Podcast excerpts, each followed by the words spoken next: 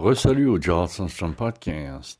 On peut dire Gerald Sandstrom ou Gerald Sandstrom, ça dépend euh, si c'est l'anglais ou le français que vous utilisez. Et voici Solidarisé. Il faisait quand même des choses graves, le type, le Hayden, ce Baha'i. Il révisait 500 fois un seul poème. Je ne révise que deux fois ici pour le balado mise ésotérique, mi terre terre.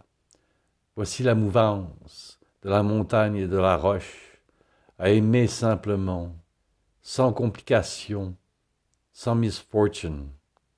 Les mots s'enlacent dans un amour naissant. Je voudrais qu'on parle de l'amour.